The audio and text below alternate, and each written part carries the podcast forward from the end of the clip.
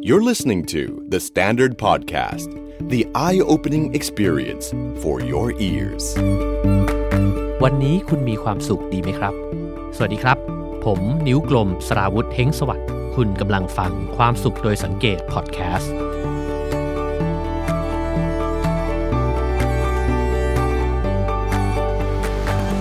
สวัสดีครับ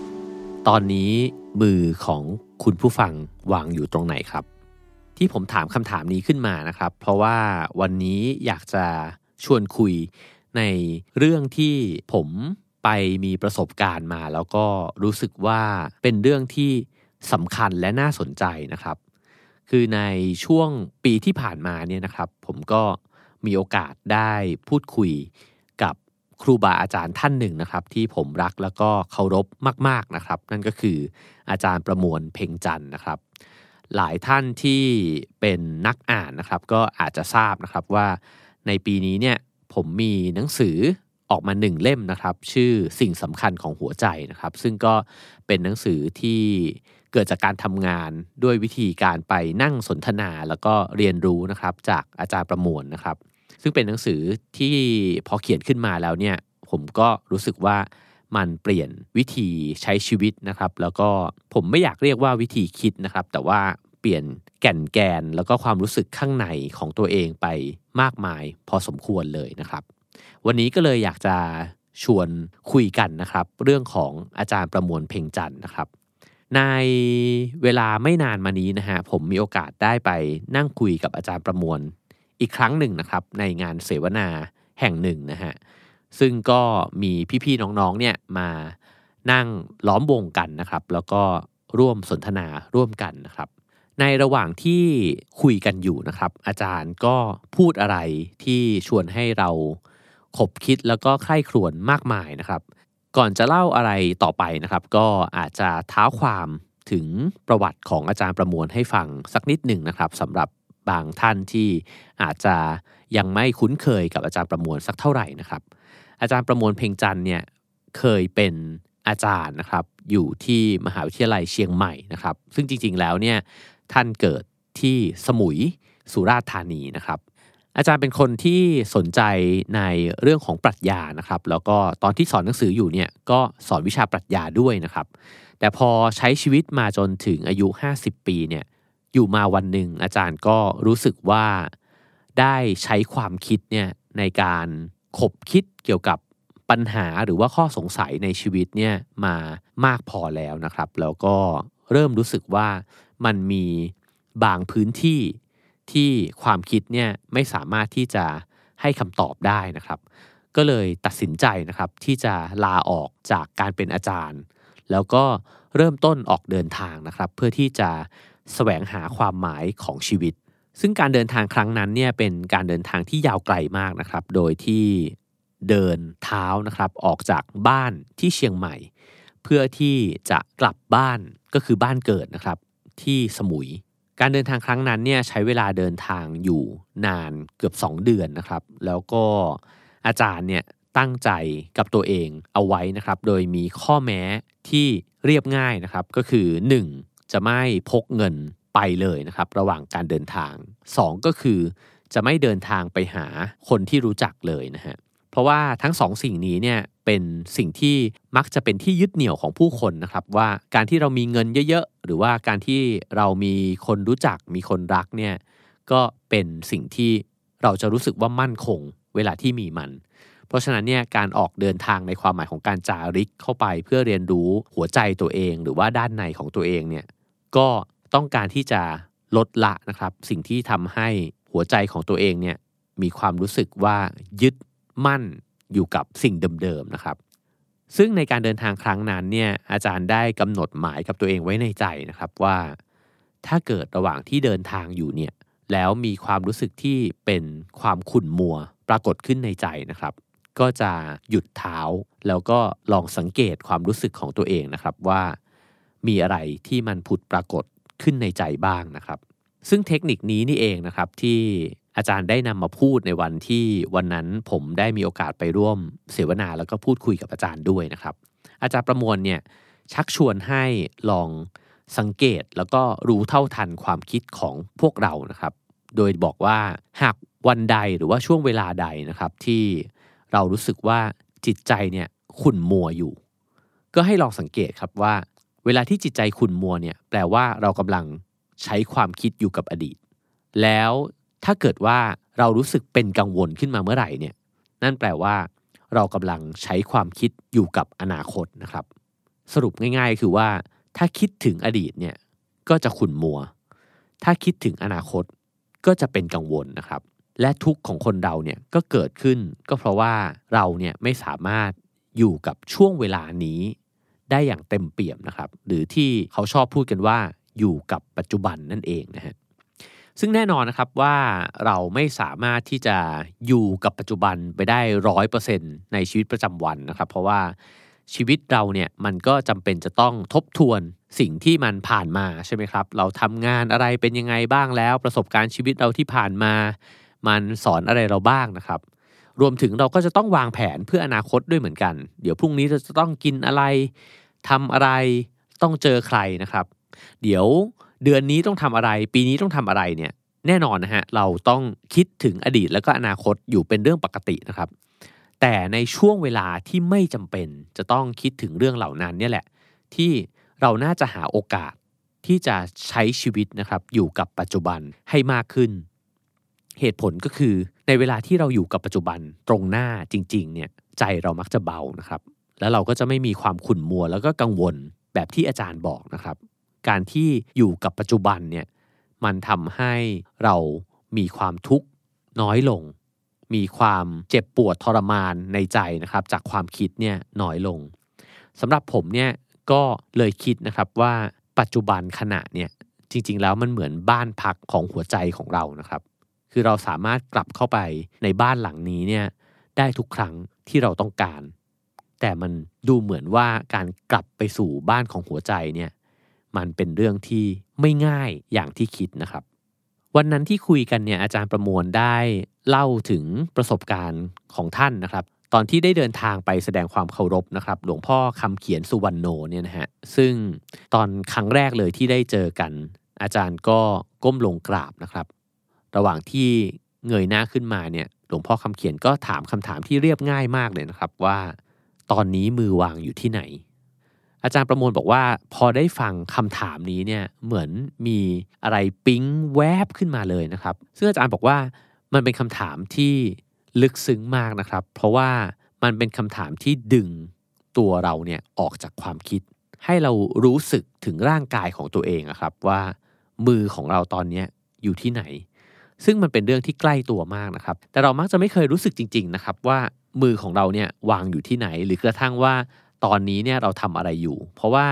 เรามักจะใช้ชีวิตอยู่ในความคิดมากกว่านะครับ ซึ่งหลวงพ่อคำเขียนเนี่ยก็บอกนะครับบอกว่ากายเนี่ยสามารถรู้ได้โดยไม่ต้องคิด นั่นหมายความว่าถ้าตอนนี้เนี่ยคุณผู้ฟังกำลังนั่งอยู่บนเก้าอี้เนี่ยก็สามารถรู้ได้ทันทีนะครับว่าก้นของตัวเองกำลังสัมผัสกับเก้าอี้อยู่ มือของเราอาจจะวางอยู่บนโต๊ะนะครับ หรือว่าเท้าของเราเนี่ยอาจจะสัมผัสอยู่ที่พื้น ซึ่งสิ่งนี้เนี่ยเราสามารถรู้ได้ด้วยการรู้สึกตัว โดยที่ไม่จำเป็นจะต้องคิดเลยนะครับว่า เอ๊ะ มันอยู่ตรงไหนกันแน่นะครับ ซึ่งมันเท่ากับว่าในชีวิตเราเนี่ยมันยังมีความรู้อีกชุดหนึ่งนะครับ ที่สามารถเข้าถึงได้ โดยที่ไม่ต้องใช้ความคิด แต่ว่าในชีวิตประจำวันของเราเนี่ยเรามักจะใช้ความคิดนะครับในการพยายามทำความเข้าใจสิ่งต่างๆ อยู่ตลอดเวลา แล้วความคิดเนี่ยก็มักจะวิ่งวนอยู่กับอดีต แล้วก็อนาคตนะครับ ซึ่งสิ่งเหล่านั้นเนี่ยมันทำให้จิตใจเราเนี่ยไม่สงบ ระหว่างที่ความคิดเนี่ยวิ่งซุกซนไปทั่วเนี่ยนะครับ เรากลับไม่รู้ในสิ่งที่มันอยู่ใกล้ตัวเรามากที่สุดนะครับ นั่นก็คือตัวเราเอง ไม่รู้กระทั่งว่ามือของเราตอนนี้เนี่ยวางอยู่ตรงไหน เมื่อถูกใครสักคนหนึ่งถามขึ้นมาเท่านั้นแหละครับ เราถึงจะเห็นนะครับว่าอ๋อมือเราเนี่ยกำลังวางอยู่บนโต๊ะ จากนั้นนะครับก็จะมีกิจกรรมหนึ่งนะครับก็คือการเดินตามครูนะครับ ก็คืออาจารย์ประมวลจะพาเราเดินนะฮะในห้างสรรพสินค้าแห่งหนึ่งนะครับ โดยที่อาจารย์มีคำแนะนำง่าย ๆ ครับว่าให้เดินอยู่กับปัจจุบัน คือถ้ามองเห็นต้นไม้นะครับ ก็แล้วถ้ามันมีความคิดหรือว่าความรู้สึกอะไรเกี่ยวกับต้นไม้ต้นนั้นผุดขึ้นมา ก็ให้รับรู้มันนะครับ แล้วก็ถ้าเดินผ่านผู้คนที่อาจจะมีกิริยาท่าทางหรือแต่งตัวไม่ถูกใจ ก็ให้มองเห็น แล้วก็รับรู้สิ่งที่เราคิดเกี่ยวกับเขานะครับ แต่คำแนะนำหนึ่งที่อาจารย์บอกก็คือว่า พยายามอย่าตัดสินสิ่งที่มันเกิดขึ้นนะครับ แค่เห็น แล้วก็อยู่กับสิ่งตรงหน้าให้ได้นะครับและที่มากไปกว่านั้นเนี่ย ถ้าเกิดว่าเราได้พบเจอสิ่งที่มันเกิดขึ้นในปัจจุบันเนี่ย แล้วรู้สึกดีนะครับ ก็ควรจะยินดีกับสิ่งนั้นนะครับ แม้ว่ามันจะเล็กน้อยเพียงใดก็ตามนะครับ เช่นอาจจะเดินไปแล้วก็เจอดอกไม้ดอกหนึ่งหรือว่ามีนกบินผ่านมานะครับพอดีว่าห้างที่ไปเดินเนี่ยเป็นห้างที่เปิดโล่งด้วยนะฮะอาจารย์ก็บอกว่าให้รู้สึกดีนะครับว่าเราโชคดีมากเลยที่ได้เดินผ่านมา ในช่วงเวลาที่นกตัวนี้เนี่ยส่งเสียงร้องพอดีนะครับ แล้วก็เดินผ่านมา ในช่วงเวลาที่ดอกไม้ดอกนี้เนี่ยมันบานในวันนี้พอดีนะครับ ซึ่งพอเราพูดแบบนี้เนี่ยก็มักจะมีคนตั้งคำถามนะครับว่าความรู้สึกแบบนี้เนี่ยมันโลกสวยเกินไปหรือเปล่านะครับมันเป็นการมองโลกในแง่ดีเกินเหตุหรือเปล่านะครับ แต่สำหรับผมแล้วเนี่ยผมคิดว่าผมเองเนี่ยมองเห็นแง่งามนะครับของการรู้สึกดีกับสิ่งรอบๆตัวที่ได้พบนะครับ เพราะว่าถึงที่สุดแล้วมันคือการขอบคุณสิ่งอื่น นอกไปจากตัวเราเองนะครับ เวลาที่เราเห็นสิ่งสวยงามแล้วเรารู้สึกยินดีนะครับ ในช่วงเวลานั้นเนี่ยเราจะได้เชื่อมโยงกับสิ่งนั้นนะครับ ได้เชื่อมโยงกับเพื่อนๆ รอบๆตัวนะครับ สิ่งมีชีวิตอื่นๆ ในโลกใบนี้นะครับ แล้วเวลาที่เราเชื่อมโยงกันและกันเนี่ย ในตอนนั้นเนี่ยเราจะไม่สนใจตัวเองนะครับ แล้วก็พอเราไม่สนใจตัวเองในช่วงนั้น มันก็จะไม่มีความคิดของเรานะครับ และสิ่งที่มันจะหายไปพร้อม ๆ กันก็คือ ความทุกข์ของเรา ซึ่งการที่เราไม่เชื่อมโยงกับสิ่งต่างๆ เลยเนี่ย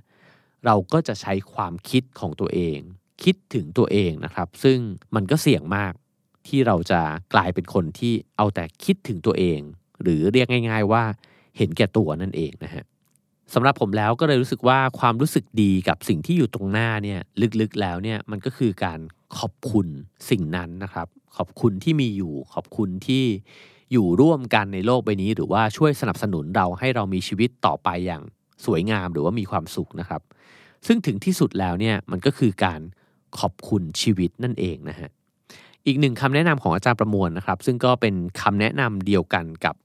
เทคนิคที่อาจารย์ใช้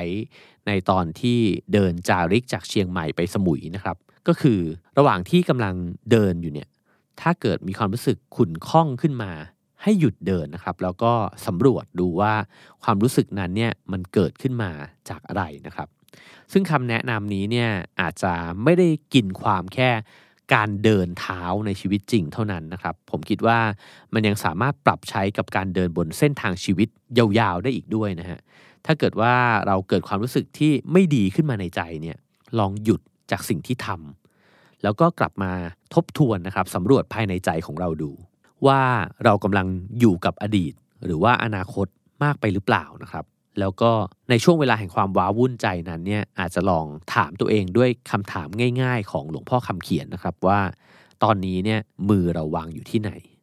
ดึงตัวเองกลับมาสู่ร่างกายอีกครั้งนะครับ แล้วก็กลับมารู้สึกตัว กลับมามีสตินะครับ ในช่วงเวลานั้น ความคิดฟุ้งซ่านต่างๆ ก็จะลดน้อยลงนะครับ หากว่าเราสามารถใช้ชีวิตอยู่กับปัจจุบันได้มากขึ้นเรื่อยๆนะครับ ถ้าเกิดว่าเราสามารถสัมผัสกับสิ่งตรงหน้า คนตรงหน้าเนี่ยได้อย่างเต็มเปี่ยมมากขึ้นเรื่อยๆเนี่ยในช่วงเวลานั้นเนี่ยเราก็จะรับรู้สิ่งตรงหน้าเนี่ยได้อย่างปล่อยวางจากการตัดสินมากขึ้นเรื่อยๆ ด้วยเหมือนกันนะครับ ลองง่ายๆก็คือลองดื่มน้ำนะครับ โดยที่โฟกัสความรู้สึกเนี่ยอยู่กับน้ำที่เรากำลังดื่มอยู่จริง ๆ เนี่ย เราจะรู้สึกทันทีเลยนะครับว่า โอ้โห น้ำเย็นนี่มันชื่นใจมากๆนะครับ อย่างในเวลาที่มีโอกาสได้ดื่มนมนะครับ อย่างรู้สึกตัวจริง ๆ เนี่ย ก็จะรู้สึกว่าเออนมที่เราเคยกินผ่านๆเนี่ย มันหวานมันแล้วก็หอม อร่อยมากกว่าที่เราเคยรู้สึกมาก ๆนะครับ เพราะฉะนั้นเนี่ยการที่เราอยู่กับปัจจุบันอย่างเต็มเปี่ยมเนี่ยมันคือการได้ลิ้มรสชาติของประสบการณ์นะครับของสิ่งต่างๆ ของผู้คนอย่างเข้มข้นกว่าเดิมนะครับ ข้าวที่เคยกินผ่านๆก็จะอร่อยเต็มที่นะครับ เพลงที่เคยแค่เปิดผ่านๆไปเนี่ยมันก็จะไพเราะเต็มอารมณ์นะครับ หรือว่าแววตาของคนที่เรากำลังมองหน้าเขาอยู่ สนทนาด้วยอยู่เนี่ย มันก็จะมีความหมายเต็มเปี่ยมมากขึ้นนะครับ ผมคิดว่าประสบการณ์แบบนี้เนี่ยถ้าใครเคยได้กอดใครสักคนหนึ่งนะครับ โดยที่ใส่ใจกับเขาจริง ๆนะครับ แล้วก็อยู่กับเขาในช่วงเวลาที่กอดกันจริง ๆ เนี่ยก็จะเข้าใจความรู้สึกแบบนี้นะครับว่าในช่วงเวลานั้นเนี่ยมันเหมือนโลกทั้งโลกมันหายไปเลยนะครับ แล้วก็คนคนนั้นเนี่ยสำคัญที่สุดแล้วในโลกใบนี้ในตอนนั้นนะครับ ก็เช่นกันนะครับ ข้าวที่เรากำลังตักเข้าปาก ถ้ามันสำคัญที่สุดสำหรับเราในตอนนั้นจริง ๆ เนี่ย มันก็จะเต็มเปี่ยมกับเรามาก ๆ เช่นกันนะครับ แล้วผมคิดว่านั่นก็คือความหมายเดียวกันนะครับ กับการรู้ตัวว่าตอนนี้เนี่ยมือเราวางอยู่ที่ไหน ตาเรากำลังจับจ้องสิ่งใดอยู่ ลิ้นเนี่ยกำลังรับรู้รสชาติของอะไรอยู่นะครับ หูเรากำลังฟังเสียงอะไรอยู่ จมูก กำลังได้กลิ่นอะไรอยู่นะครับ และผิวสัมผัสทั้งหมดนั้นเนี่ยกำลังสัมผัสกับใครอยู่นะครับ และสิ่งที่มันอาจจะลึกไปกว่านั้นก็คือ แล้วหัวใจของเราเนี่ย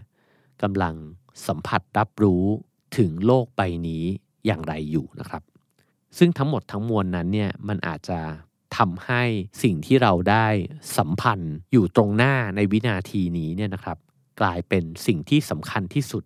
ในโลกใบนี้ ในช่วงเวลานั้น และเมื่อสิ่งใดก็ตามที่มันเกิดความสำคัญขึ้นมาเนี่ยมันก็จะสวยงาม แล้วก็อร่อยนะครับไพเราะหอมหวนนะครับ อยู่ตรงหน้าเรา สิ่งที่เราใส่ใจเนี่ยมันก็จะมีความหมายขึ้นมากับเรานะครับ แล้วเราก็จะมีชีวิตที่รู้สึกว่ามันรุ่มรวยไปด้วยความหมายที่เต็มเปี่ยมแบบนี้ได้มากขึ้นเรื่อยๆนะครับคำแนะนำของครูบาอาจารย์ที่เรียบง่ายก็คือ กายอยู่ที่ไหน ใจอยู่ที่นั่นนะครับ และคำแนะนำสั้นๆนี้นี่เองเนี่ยแหละทำให้เราได้เห็นต้นต่อของความทุกข์ในใจเรานะครับว่า เพราะว่ากายเราอยู่ที่นี่ แต่ใจเราไปอยู่ที่อื่นนะครับ เราอยากจะไปอยู่กับคนที่ไม่ได้อยู่ตรงหน้าเรา เราอยากจะกินในสิ่งที่มันไม่ได้อยู่ตรงหน้าเรานะครับ เราอยากจะฟังในสิ่งที่เราไม่ได้ได้ยินเสียงอยู่ตอนนี้นะครับ เมื่อมันเป็นแบบนั้นเมื่อไหร่เนี่ยก็แปลว่าใจเรากำลัง ไปอยู่กับอดีต หรือไม่ก็อนาคตนะครับ แล้วเราก็ละเลยปัจจุบันซึ่งมีค่ามากๆ ตรงหน้าไป เรื่องแบบนี้เนี่ยเป็นเรื่องที่พอรับฟังคำสอนของครูบาอาจารย์มานะครับ ผมก็จะรู้สึกเสมอเลยว่า เป็นเรื่องที่แม้จะทำได้ไม่ง่าย แต่มันก็คุ้มค่าและน่าฝึกหัดมาก ๆนะครับ เพราะว่านอกจากการที่ถ้าเราทำได้บ่อยๆ จะตัด ความทุกข์แล้วก็ความกังวลลงไปจากชีวิตแล้วเนี่ยนะฮะมันก็ยังจะทำให้เรามีความสุขกับความเต็มอิ่มในสิ่งต่างๆเนี่ยมากขึ้นด้วยนะครับ เคยมีคำกล่าวนะครับว่าชีวิตของเราเนี่ยมีเพียงแค่ปัจจุบันเท่านั้นนะครับ หรือถ้าตามชื่อหนังสือของท่านอาจารย์เขมานันทะเนี่ยก็บอกว่าชีวิตคุณมีอยู่เพียงขณะเดียว ซึ่งจริงๆ เรากำลังใช้ชีวิตอยู่ในขณะนี้เท่านั้นนะครับ แล้วชีวิตเนี่ยมันก็คือตอนนี้ ถ้าหากทุกกังวลใจเมื่อใดก็ตามนะครับ แปลว่าเราอาจจะไม่ได้กำลังใช้ชีวิตอยู่ แต่กำลังใช้ความคิดอยู่นะครับ และเมื่อเท่าทันความทุกข์กังวลใจของตัวเองเนี่ยสิ่งที่ทำได้ก็คือการหยุดก้าวเดินนะครับ หยุดตัวเองไว้ก่อน แล้วก็สำรวจว่าเรากำลังท่องไปในอดีต หรือว่าอนาคตอีกแล้วใช่ไหมนะครับ ถ้าเราไม่รู้ว่าเราจะดึงตัวเองกลับมาจากความคิดที่ซุกซนยังไงเนี่ยก็อาจจะลองใช้คำของครูบาอาจารย์นะครับคำของหลวงพ่อคำเขียน เพื่อที่จะถามตัวเองด้วยคำถามที่ง่าย ๆ เลยนะครับว่า ตอนนี้มือของเราวางอยู่ที่ไหน ตอนนี้มือของคุณผู้ฟังวางอยู่ตรงไหนครับ ขอให้ทุกคนมีความสุขครับ The Standard Podcast. Eye opening for your ears.